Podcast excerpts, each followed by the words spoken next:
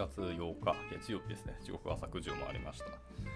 えー、最近は、まあ、か夏は毎年そうなんですけど、汗をかいたからシャワー浴びるんですけど、シャワーを浴びたせいで大量に汗をかくという、なんか自己矛盾と毎年戦ってます。はい、おはようございます。姫美のキースこと桑原です。では、えっと、本日も朝活を始めていきたいなと思います。はい、えーと、今日はですね、タイトルありますけど、アートブリードミーっていう、えーと、まあ、この、えー、タイトルというか、これ自体が、あのリポジトリなんですね、そもそも。えー、ハッケグリ さんっていうんですかな読み方がちょっとわからないですけど、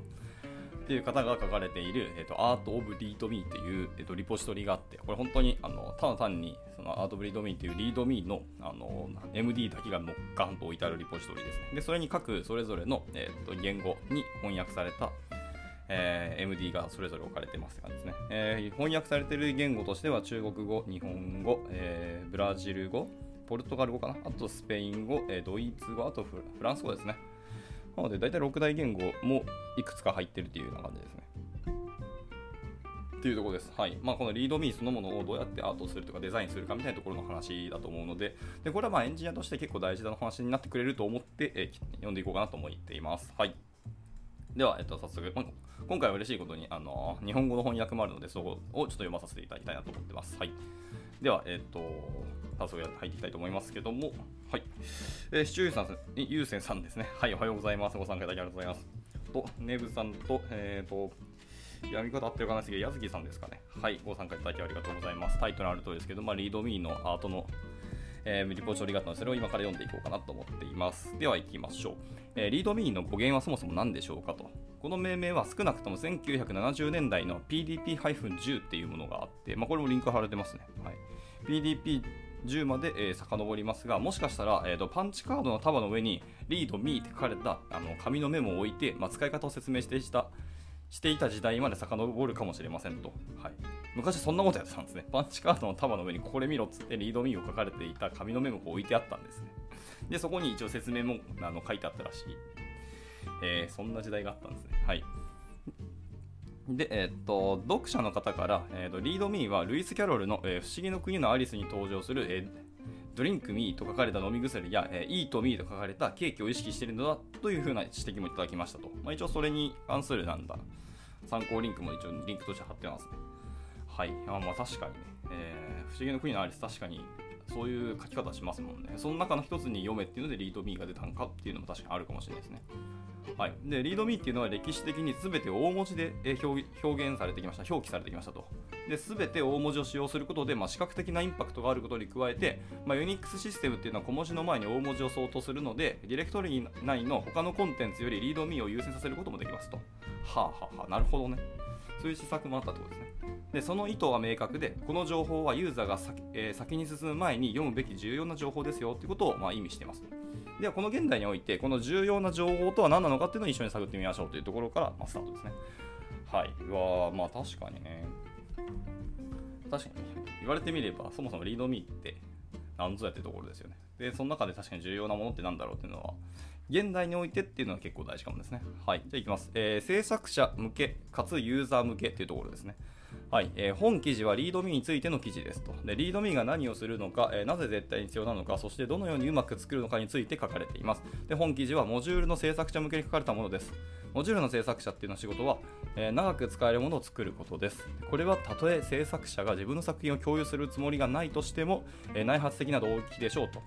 はい。いや、別に共有つもりするつもりなくても、未来の自分に対して書いておくってのは絶対重要だと思うので、はい、書いて損もないと思いますけど、はい、で6ヶ月も経つとドキュメントのないモジュールっていうのは制作者にも、えー、見慣れないものに見えてきます。はい、書いてあるじゃん。で本記事はまた、え、モジュールのユーザー向けにも書かれています。す、え、べ、てのモジュール制作者っていうのはモジュールのユーザーでもあります。え、ノードは非常に健全な相互依存性を持っており、え依存関係ツリーの最下部には1つのモジュールもありませんと。で、ここでは、えー、ノードに焦点を当てていますが、筆者はその教訓っていうのは他のプログラミング言語のエコシステムにも、えー、応用できると考えています。なので、今回のノードっていうのはノード JS のことですね。はい。では次のセクションですけど、えー、抑積混合の、えー、たくさんのモジュールというところです。はい。えー、ノードのエコシステムっていうのはモジュールによって支えられています。はい、で NPM っていうのはそれを実現するための魔法ですと。で、Node.js の開発者っていうのは、え彼らのプロジェクトに含まれる何十ものモジュールを短い間に評価します。で、NPM インストールとさえかけかければ、え日々の業務に有益なモジュールを引っ張ってこれるっていうのは、確かにすごいことにはなりますと。はい。まあ、確かに本当にすごいことだと思いますね。あんだけのなんか依存関係だったり複雑だったりわーってなってるものをまとめてドワッとインストールしてくれるっていうのは確かにすごいことではあるんですよね、本当に。まあ、結果、 node、modules っていうディレクトリ内は凄まじいことになってますけど。はい。でアクセスしやすいエコシステムではよくあることですけど、えー、モジュールの品質にはばらつきがあります、えー、NPM っていうのはモジュールを全てきれいに、え、梱包して広く届けるために最善を尽くしています、えしかし発見できるツールは多種多様で、えピカピカで新しいものもあれば、え壊れて錆びついたものもありまたその中間のものもあります、え中には何をするものなのかわからないものまでありますと。はいはいはい。でモジュールで言えば、え不正確な名前や、え役に立たない名前、まあフッチモジュールが何を意味するか分かりますかと。フッチモジュールって確かにあるんですね。あの多分 NPM サーチで調べたら多分出てくると思うんですけど。はい、ちなみに NPM サーチで調べると、普通にホゲっていうリポジトリとかあのモジュールもありますし、なんかあーっていうのもありますし、本当クソとくだらないものたくさんあるので、まあ、そういうものを一回削除してほしいんですけどね、本当はね。はい。雑音が増えますのでね、はい、戻ります。で、ドキュメントがないもの、えー、テストがないもの、ソースコードコメントがないもの、理解しがたい関数名を持つもの、たくさんの、その、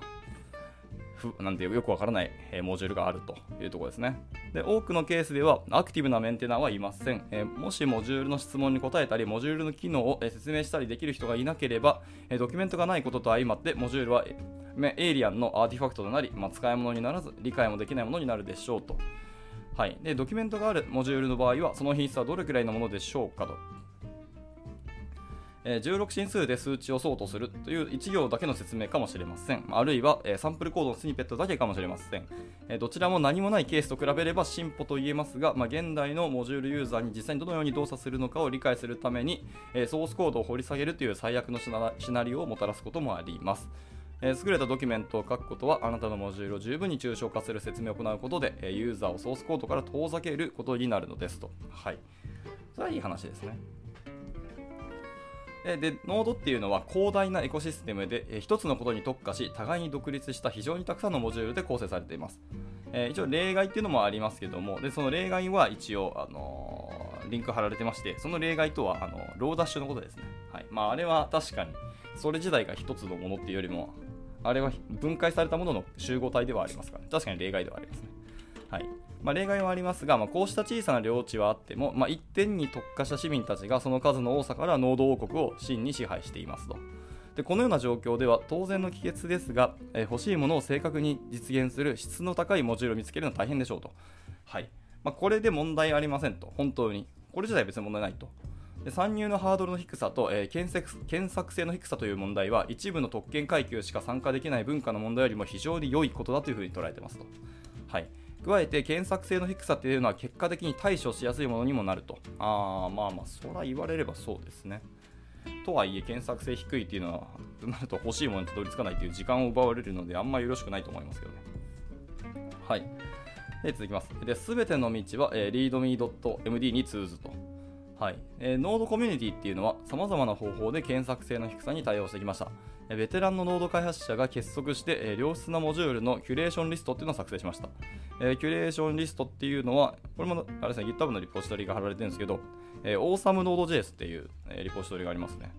はいまあ、これが一応キュレーションのリストだそうです。ちょっと僕見たことなかったんですよね、実は。えー、シンドロソーラスさんって方の、えー、AwesomeNode.js っていう、はい、ものがありますね。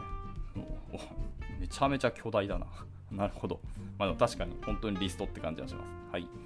まあ、もし興味ある方見てみてください。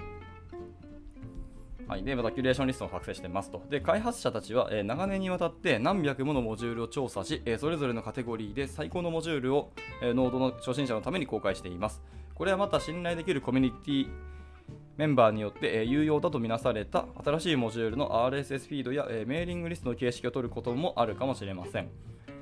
ソーシャルグラフというアイディアは、えー、nodemodules.com の、え、作成に拍車をかけました。えー、この NPM 検索代替ツールっていうのは、あなたの GitHub のソーシャルグラフを使用して、え、あなたの友人が好きなモジュールや作成したモジュールを見つけることができるのですと。えー、nodemodules.com っていうのがあったんですね。やはり、長年後、ノードで仕事をしてるんですけど、ノードというか、まあ、JavaScript で仕事を僕もしてるんですけど、全然このサイトは知りませんでした。ただ、今アクセスしたら、えっ、ー、と、not found が返ってきますね。これ動いてなくないか。はい、まあいいや、戻りましょう。で、もちろん NPM その前付きの、えー、検索機能というのも一応ありますと。で、検索機能っていうのはあの NPM 本体のあの公式サイトですね。はい、っていうのもあります、えー、安全で一般的な選択肢であり、新しい会社のためにいつも開かれています。で、どのようなアプローチを取ろうとも、えー、モジュールユーザーが、まあ、npmjs.org や、えー、github.com などで検索しても、え、ユーザーは最終的にはあなたのリードミーと正面から向き合うことになるのですと。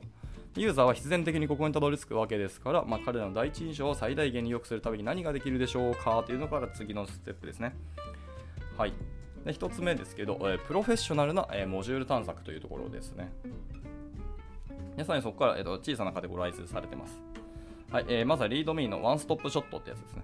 はい、えー、リードミーというのは、モジュールのユーザーにとって最初の、そしておそらく唯一のあなたのモジュールに関する情報ですと。ユーザーは、えー、自分のニーズを満たすモジュールを求めているので、あなた自身あなたは自身のモジュールがどのようなニーズを満たし、どのように効果的にニーズを満たすかを正確に説明する必要があります。であなたの仕事は、えー、文脈を含めてモジュールが何であるかを伝える、えー、実際にどのように見えるかを見せる、使い方を紹介する、えその他の関連する内容を伝えると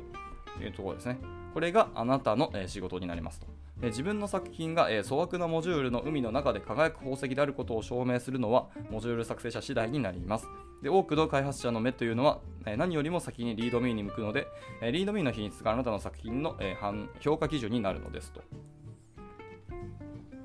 言われてみればでも実際そうかもですね。結局欲しいモジュールバーっと検索してざっと眺めますけど、大体リードミー見てって、そのリードミー書かれてるソースコードをパッと、まあ、動かしてみて、あ、これで良さそうってなったら導入するってことが確かに多いので、だけどリードミーなかったら僕も見ないことが多いですね。わざわざソースコードを見るまで時間はないですからね。はい。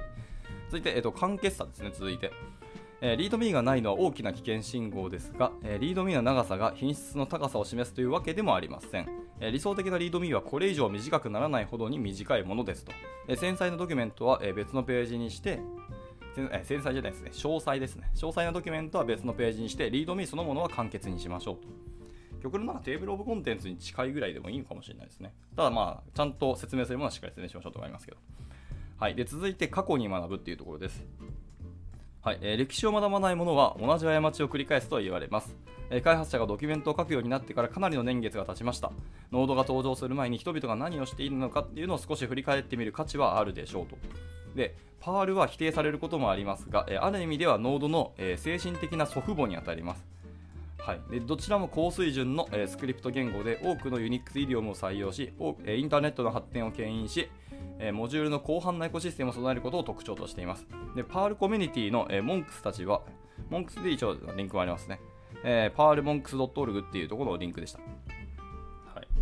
えー、質の高いリードミーを書くことにかけては実に多くの経験を積んでいることで知られています。えー、質の高いリードミーというところも一応リンクが貼られていて、えー、これはちょっと僕の知らないサイトなので、ここはちょっと後ほど見てみてください。はい、で、C パンっていうんですかね、これは。読み方ちょっとわからないんですけど、C パン、CPAN で C パンっていうんですかね。っていうのは、え質の高い、えー、水準のドキュメントを書いたコミュニティについて最も学ぶための素晴らしいリソースになりますと。ああ、なるほど。あのさ先ほどの readme のリンクですかね、これは。あ、ですね。はい。っていうところです。えー、search.cpan.org っていうところのサイトなので、まあ、ここがそのいわゆる高い品質の品質水準のドキュメントを書くコミュニティのなんか素晴らしいリソースだっていうふうに言ってますので、まあ、見てみてもいいかもしれないですね。はい。では続いて、リードミーがなければ、え、抽象化できないというところですね。はい、でリードミーがなければ、え、ユーザーはモジュールを理解するためにコードを掘り下げる必要があります。でこの問題に関しては、え、パールモンクスは、え、知恵を共有してくれていますと。はいえー、ケン・ウィリアムズという方が、まあ、あの書かれているものの、えーと引用になりますね。はいユーザーがコードを見ることなくあなたのモジュールを使用できていればあなたのドキュメントは完璧だということです。これは非常に重要です。ドキュメントが完璧であれば、えモジュールの文書化されたインターインターフェース部分と、え内部実装ですね。を分離することが可能になります。これはインターフェースが同じである限り、えモジュール内部を自由に変更できることを意味するのでとても良いことですと。モジュールが何をするのかを定義するのは、えコードではなくドキュメントであることを覚えておいてくださいっていうところでした。はい。ともう本当に素晴らしい言葉ですね、これはもう。その通りって感じがしました。一応僕もなんかいくつかあの NPM にあのモジュールアップしてるので、この辺はやっぱり意識したことがあるんで、本当その通りだなって感じますね。はい、じゃあ続いて、えー、続いては重要な要素ですね。はい。えー、リードミーがあれば、モジュールユーザーはそれを読んで自身のニーズに合致しているかどうかっていうのを確かめなければなりません。はい、でこれは本質的には開発者の脳内で解かれる一連のパターンマッチング問題となり、一歩ずつモジュールの詳細について深く掘り下げていきます。例えば 2D の衝突検出モジュールというのを探していたとしましょう。この場合は、えー、コリット 2D、ABB、ABB みたいなものに、えー、とたどり着いたとしましょうと。一応、そういう名前のあのちゃんとリポジトリが本当にありますね。コリット -2D-AABB-AABB っていう名前の、えー、ライブラリですね。ちょっとギャグかと思ったら本当にリンクありました。はい、で私はこのモジュールを上から下まで調べましたと。えー、1、えー、まず名前ですと、えー、自名の名前がベストになりますと。はい、でコリント 2DABBABB は、えー、期待できそうですが、これは私が AABB が何かを知っていることを前提としています。もし名前があまりにも漠然としていたり、無関係に思えたら他の文字に移るかもしれません。はい、僕も多分これ、まあ、2D っていうワード入ってるから一応 2D 系のなんだで、しかもコリトであるから、まあ、衝突なんだろうけど、AABB って何？僕と会ったらと確かに離れちゃうかもしれないですね。はい、で続いて、えワンライナーですね。えモジュールを説明するワンライナーを持っていると、モジュールが何をするのかを少しだけ詳しく知りたいときに便利ですと。で一応、この今回のコリット 2D 法要やったやつは、えー、determine the whether moving axis aligned bounding box、えー、それが AABB の略ですね。axis aligned、えー、bounding box の頭文字を取って AABB だと。で、えー、孤立 with other AABBs っていうところですね。はい、このワンライナーの1行が入ってると。確かに。これあると、まあ、少し分かりやすい分かりやすいますね。はい、素晴らしい AA、えーと、AABB とは何かというと、モジュールが何かをするかを定義していますと、これは。では、どのくらい私のコードにうまく組み込めるでしょうかというのが次のところですね。では、続いて、まあ、使い方ですね。まあ、いわゆるユーゼージってやつですね。はい、で API ドキュメントを掘り下げ始めるよりも、モジュールが実際にどのように見えるかを、え確認するのは良いアイデアです。えサンプルの JS が求めているスタイルや解決したい問題にマッチしているかどうかを判断できるからですと。でプロミスや、えー、コールバックや、えー、ES6 といったものに対して、まあ、多くの人が異なる意見を持っていることでしょう。もし要求を満たしてくれるなら私はさらに詳細に進むことができますと。はい、で続いて API ですね。はい。えー、モジュールの名前だったり説明だったりそして使い方すべてが、えー、魅力的に思えますと。でここまでで私にとってはこのモジュールを使う可能性が非常に高いです。で API をざっと見て私が必要とすることを正確に行い私のコードベースに正確に組み入れることが可能であることを確認する必要があります。API のセクションっていうのは、えー、そのモジュールのオブジェクトと関数シグネチャー、えー、モドリッチの型、えコールバックイベントなどを詳しく説明する必要があります。型が明らかでない場合はそれも含めるべきです、え注意書きも明確にすべきでしょうというふうに書いてます。ねはい。で、続いてインストール方法ですね。はい、ここまで読んだらもうこのモジュールを使ってみるときになりますとで。もし標準的でないインストール方法があればここに書くべきですが、まあ、通常の NPM インストールであったとしてもそれについての言及は欲しいところですと。はい、npmjs.org へのリンクと、えー、インストールコマンドを書いてあげることで、えー、ノードの新しいユーザーというのはノードモジュールがどのように動作するのかの理解することができますと。はい、えー、あとライセンスですね、はい。ほとんどのモジュールはこれを一番下に書いて、えー、置いていますが、実はもっと上にあった方がいいかもしれません。えー、あなたの仕事に不適切なライセンスを持つモジュールというのはなるべく早く排除したいでしょうと。私は、えー、一般に、えーまあ、ミッドですね、MIT とか BSD だったり、X11 だったり、ISC 風の、まあ、ライセンスにこだわりますと。もし、えー、パーミッシブライセンスでないライセンスならば混乱を避けるために一番上に貼り付けておいてくださいということですね。まあ一応今は、えーと、GitHub がその辺うまいことあの表現するようになってくれたので、基本的にドキュメントを置いておけば、あのトップページのバーンっていきなりあの目に映るところに置いてますし、まあ、右の、えーと、カラムにもあの表示されたりするので、ここは割ともう意識しなくても、とりあえずあのライセンスファイルを置くだけで全然いいのかなと思ったりしてますね。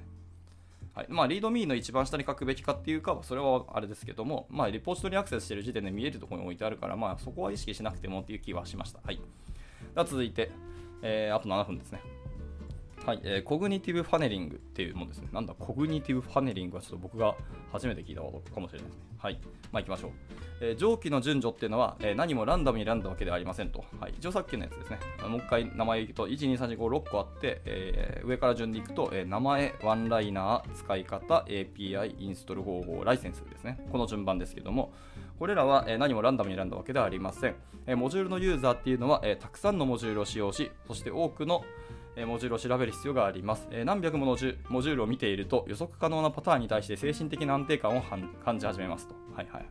また、どのような情報が欲しいのか、どのような危険信号があればモジュールは不,、不適合だと素早く判断できるのか、自分なりの、ヒューリスティックを構築し始めるのですと。で従って、リードミーには次のようなものがあることが望ましいと言えます。これ大きく2つですね。で1つ目は予測可能なフォーマットであること、え2つ目は特定の重要な要素が存在することです。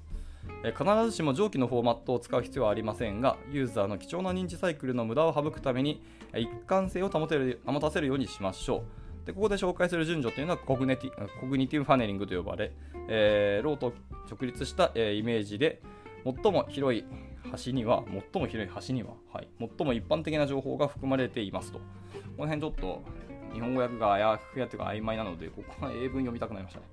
はい、でロートの奥に進むほどより具体的になり、えあなたの作品に興味を持ちその奥に到達した読書だけに、え適切な詳細がありますと。で最後に、えー一番下には、えー作品のより深い文脈ですね。背景だったりクレジットだったり参考文献ですね。に興味を持った人たちだけのためにそうした詳細を表示することができます、えー今回また、えーパール・モンクスがこのテーマについて、まあ、知恵を共有してくれていますと。はい。はい、そこ引用を読んでいきます。えー Perl モジュールのドキュメントは一般的にあまり詳細でないものからより詳細なものまであります。えー Synopsis セクションには、えー最小限の使用例、まあおそらく1行程度のコードで例外やほとんどのユーザーが必要としないものは省略してくださいっていう、まあ、そういうものを除いた、まあ、最小限の使用例っていうのを記載し、えー Description には大まかには、えーと通常数段数段落でモジュールについて記述し、えーモジュールのルーチンやメソッドの詳細、えー長めのコード例、その他の深い内容については以降のセクションで説明すべきですと。で理想としては、あなたのモジュールについて知っている人が、まあ、ページダウンキーを押すことなく、えー記憶を更新できるようにすることです。読者がこのドキュメントを読み進めるにつれて、まあ、徐々に多くの知識を得ることができるはずですというふうに言っています。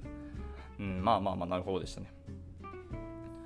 あのシノプシスセクションとディスクリプションセクションというのが、えー、とパールモジュールの書き方なんですね。なるほど。まあ、そういう慣習になってるんですね。はい、では続いて、えーと、人の時間に配慮をするというところですね。はい、素晴らしいことに上記の、えー重要な要素の順番点は誰かがショートして、えーどれだけ早くモジュールを放棄させるかによって決定されていますと。ちょっと暗い話に聞こえますよねと。でも考えてみてください。えー利他主義を念頭に置いた場合、あなたの仕事はあなたの作品を売り込むこと、例えばダウンロード数やユーザー数を最大化させることではありませんと。あなたの作品が何をするものなのか、できる限り客観的に評価させ、それが彼らのニーズを満たしているかどうかを判断してもらうことですと。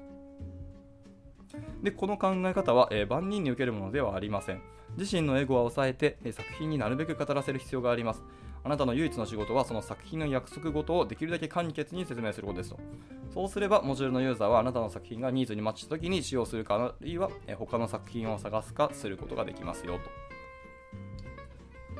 はい。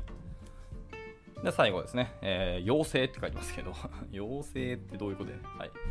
まあ、さあ、勇敢なるモジュール探索者が優れたドキュメントによって、えーあなたの作品を発見しやすく、まあ、使いやすくしてくださいっていうところですね。一応今のが一つの区切りで、あとはここからおまけですね。入ってきたてます。で、おまけなんで、どうしようかな、おまけ、あの、おまけで読み切れそうな気がしますね。ちょっと行きましょう。おまけです。えーその他の good practice ですね。はい。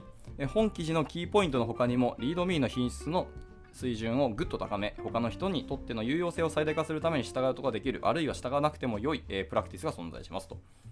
えーいっぱいありますけど、11個ですね、あります。1つ目ですね。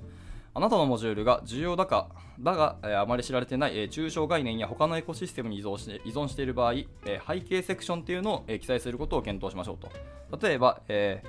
ビセクティングビトウィンっていうような、えーとモモジュールがあるんですね。はい、っていうものがあって、これの関数というのはその名前からすぐに分かるようなものではないので、詳細な背景セクションというのを設けて、これを使って説明することに、えーするために必要な大きな概念や抽象概念を定義して、さらにリンクもしていますと。また、同様のモジュールがすでに NPM に存在する場合、このモジュールを制作した動機っていうのを説明するのにも最適な場所になりますよって言ってますね。はい。確かに。場合によっては動機も必要かもしれないですもんね。はい、それを背景セクションというところに書くのは確かにいいかもしれないですね。バックグラウンドですね。はい、じゃあ2つ目です。えー、2つ目は、えー、積極的なリンク化ですと。他のモジュール、アイディア、人について話す場合は、えー、訪問者がより簡単にあなたのモジュールとあのモジュールの元になったアイディアを理解できるようにリファレンスをリンクにしましょう。えー、他の何にも依存しないモジュールはほとんどありません。す、え、べ、てモジュールは他のモジュールに由来します。えユーザーがあなたのモジュールの歴史とインスピレーションをたどるのを助けることはとても大切なことですよと言っています。はい。確かにね、依存しないモジュールってほとんどそれ多分単純な関数なので、それはもはやスニペットだと思いますもんね。はい、じゃあ続いて3つ目です、えー、3つ目は引数や戻り値のパラメータが明確でない場合はその情報を含めましょう。えー、可能な限り慣例に従うことですと。まあ、CB っていうのはコールバック関数、NAM っていうのはナンバーに意味するなどなどみたいなところです。はい。えー、4つ目です。え使い方にあるサンプルコードってですね、まあ、ユーセージのあるサンプルコードをリポジトリのファイルとして含めることですと。で、例えば example.js みたいな。あはいはいで。ユーザーがリポジトリをクローンしたときに、リードミーに記載されているコードを実際に実行できれば、それは素晴らしいことですよねっていうふうに言ってます。これは僕も結構心がけてますね。はい、じゃあ5つ目です、えー、バッジの使用には慎重を期してくださいと。はい、えーと、乱用される恐れがあります。例えばアンギュラーですね。Angular のリンクが貼られてます。また、えー、些細な議論や終わりのない議論の温床になる可能性もあります。バッジは README の、えー、視覚的なノイズになることに加え、一般的にユーザーがオンラインのブラウザーであなたのマークダウンファイルを読んでいる場合にのみ機能します。そうですね、オンラインで読んでいる場合に機能しますよね。で画像はほとんどがインターネット上どっかでホストされているからですとで。それぞれのバッジについて考慮してみましょう。このバッジは、え、 README の一般的な読者にどのような価値を提供しているでしょうか、ビルドテストの、えステータスを表示する試合バッジはありますかと、このステータスはメンテナーにメールを送ったり、自動的に作成したりする方が重要な関係者は気づきやすいはずではないんでしょうかっていうような問いを投げてますと。でリードミーに記載されている情報の、えー、読者のことを常に考え、その情報が意図した読者に最も届くようなフォロー、フローを作れないのか自問してみましょうと。はいまあ、確かに結構無邪気にバッジ使いますし、使いまして使いたくなっちゃうし、やっぱりバッジがあるとちょっとかっこよく見えるんですよね。ドキュメント的にもしっかりされてるように見えますけど、えー、実際マークダウンファイルで見るとしたら、バッジのところってただのノイズなんですよね。はい。というところもあるので、ちょっとこの辺は悩ましいですね。では、えっと、時間30分になったんですけど、ちょっとなので、えー、このまま走り切ってしまいたいと思います。ので、まあ、もしお時間ある方は、このままお付き合いいただけたら嬉しいなと思います。じゃあ、続いていきましょう。えー、6番目ですね。え API のフォーマットっていうのは些細な議論の的になり得ます、え、最も分かりやすいと思われるフォーマットを使ってくださいただしそのフォーマットが、え、重要な部分細部っていうのを記述できていることを、ま、確認してくださいとで、その重要な細部っていうのは特に、えー、と5つに分かれてますけど、え、1つ目はどのパラメータが任意なのか、そしてそのデフォルト値は何なのかと。で、2つ目に、えー、慣例から明らかでない場合の型情報ですね。で、3つ目ですけど、オプツオブジェクトのパラメータがある場合は、受け取るすべてのキーと値っていうのもあの書いてくださいと。4つ目ですね、API の関数の使い方が明白でない、あるいは使い方セクションで完全にカバーできていない場合は、まあ、小さなサンプルがあっても提供提供することをためならないことですと。ただし、これはその関数が複雑すぎるという印でもあり、リファクタリングやより小さな関数への分割、あるいは完全に削除する必要があるということでもありますので注意してくださいと。で、最後ですね。え専門用語は積極的にリンクリンク化しましょうと。えマークダウンファイルでは、え脚注ドキュメントを一番下に記載しておくと、ドキュメント中で何度でも参照したくなりますと。はい。で、え、API のフォーマットに関する私の個人的な好みについては、ま、こちらっていう、まあ、こちらのリンクがあるっていうのがありますね。別の、えーと、リンクがあるんで、それを見てくださいと。ところでした。今のが、まあ、一応6番目の API のフォーマットを表現っていうような議論ですね。はい、続いて7番目です、えー、モジュールがステートレス関数の小さなコレクションである場合、えー、関数の呼び出しと結果のノードで、えー REPL セクションですね、セッションとして、え、使い方セクションを記載すれば、実行可能なソースコードファイルよりも分かりやすく伝えか、え、使い方を伝えることができるかもしれませんとですね。なるほどね。RP REPL セッションというのを、ちゃんとリンク貼られてますね。一応、エグザンプルのところが貼られてますので、まあ、これも見てもらえると。あの先ほど見ていたあのビスセクティングビトウィンという、ちょっと名前からよくわからないあのライブラリーの話ですね。に一応そういうセクションがあるっていうところでした。続いて8番目ですね。8番目は、モジュールがプログラム的に API の代わりに、あるいはそれに加えて CLI ですね、を提供しているのであれば、コマンドの呼び出しとその結果として使用例ももちろん示してくださいと。で、ファイルを作成または変更するようならば、cat コマンドで変更前と変更後の状態というのも示しておくと良いでしょうと。あこれはいいですね。はい、で9番目、えー、モジュールを探している人に見つけてもらうために、えー、パッケージ JSON のキーワードを使うことを忘れないでください。これは重要ですね、本当に。あのー、文字列でずっと羅列できるので、ここはしっかりあの書いておくと本当にいいと思います。で、あとはじゃあ GitHub のリポジトリにも、あの、キーワード載せられるので、そこに載せておくのも全然いいと思いますね。両方書いておくのがベストだと思います。はい、で10番目です。で API を変更すればするほど、えードキュメントの更新に労力を割かなければならなくなりますと。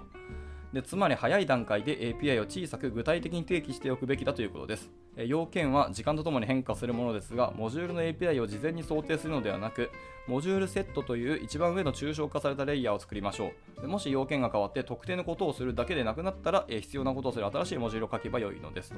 特定のことをするモジュールっていうのは NPM のエコシステムにとって有効かつ、貴重なモデルであり続け起動修正する際にはあるモジュールを別のモジュールに置き換えるというような単純な作業以外には何もコストがかかりませんとああなるほどね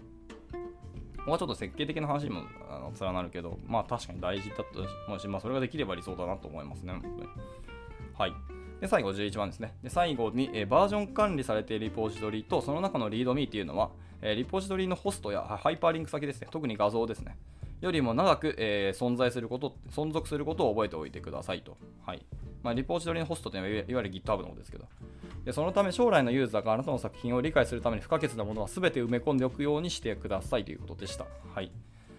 です。で、おまけで Common Readme っていうのがありますね。はい。で、偶然ではありませんけど、これは、えっ、と、 Common Readme っていう、えっ、と、これもリポジトリがありますね。はい。GitHub のリポジトリです。コモンリードミーっていうのがあるんですね。という、えーリードミーのガイドラインと、えー便利なコマンドラインジェネレーターでも使われている形になってますと。まあ、これは偶然じゃないんだとそうですね。もしこの記事に書かれていることが気になったら、えーコモンリードミーを使えば、えーリードミーを書く時間を節約できるかもしれませんと。で、この形式を使っている実際の文字の例も紹介されています。また、えーと、スタンダードリードミーっていうのもあるんですね。まあ、これもあの GitHub のリポジトリのリンクが貼られています。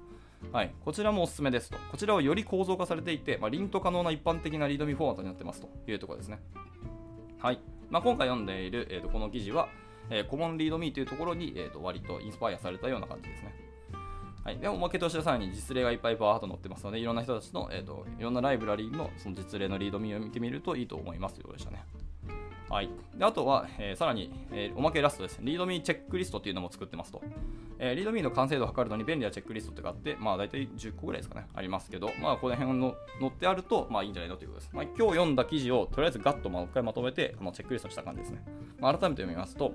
えーモジュールの目的を説明するワンライナー、えー必要な背景情報やリンク、えー見慣れない用語の有益なリソースへのリンク、え明確かつ実行可能な使用例、あとはインストール方法、えー豊富な API ドキュメント、えーコグニティブファネリングの適用、えー注意点、制限事項の事前説明、え重要な情報の説明を画像に頼らない。で、最後、ライセンスですね。はい、っていうところでした。はい。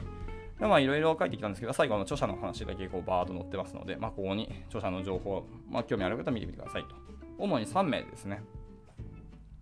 で、えーあ失礼、1名でした。著者は、えーノッフルさんっていう方ですね。まあ、あとブログとかツイートとかハックとか、まあ、いろんなもののリンクを書いてるんで、まあ、そこを見てみてもらってもいいんじゃないかなというところでした。はい、でこの小さなプロジェクトっていうのは5月にベルリンの、えースクワッドコンフっていうのがあってそこで始まりましたとそこで私はそのパールモンクスっていうのがどのようにドキュメントを書いているかっていうのを掘り下げていて、えーまたノードエコシステムのリードミンの、えー状況をちょっと嘆いていましたとでこれが、えーコモンリードミンを作る動機になりましたあコモンリードミンはこの今日のドキュメントを書いた人本人の、えー作られたライブラリーなんですね。それは今インスパイアどころか本人でしたね。はい、で、リードミーチップスっていうセクションはヒントで溢れるほどだったので、リードミーの書き方について記事にまとめると役に立つと判断して、えー誕生したのがこのアート・オブ・リードミーっていうドキュメントだそうです。はい。まあ、なんか興味とかあの質問だったりコメントあればいつでもメール投げてくださいねというところでした。はい。まあ、あと客中だったりクレジットがバーっと載ってますけど、結構クレジットのリンク多いですね。いろんな方に本当にこれレビューもらったんですね。っていうのがよくわかります。はい。というところで、えー一応アート・ブリード・ミーっていう記事は終了にしたいなと思います。ちょっと時間かなりオーバーしてしまいましたけど、はい。まあでもかなりあの学びがあったなというのもありますし、やっぱりちゃんとリードミーを書いておくっていうのは大事なことだなと思いますね。まあ、の未来についてあの自分だったり他の人もいろんな人に対してもあの恩恵があると思うので、これをさらにここまでちゃんと言語化してフォーマットしたりとか、チェックリストがあったりとかっていうのはありがたいなと思うので、これぞ OSS の活動の一つっていう感じはしましたね。何もライブラリーにコミットすることが OSS じゃないなっていう、まあ、一つの事例というふうに僕も感じました。というところで、じゃあ、えっと、今日の朝活はこちらで以上にしたいかなと思います。はい。えーで読むことに集中してたので気づいたら結構多くの方に参加いただきました。ちょっと恐れ多いですね。はい。参加いただきありがとうございました。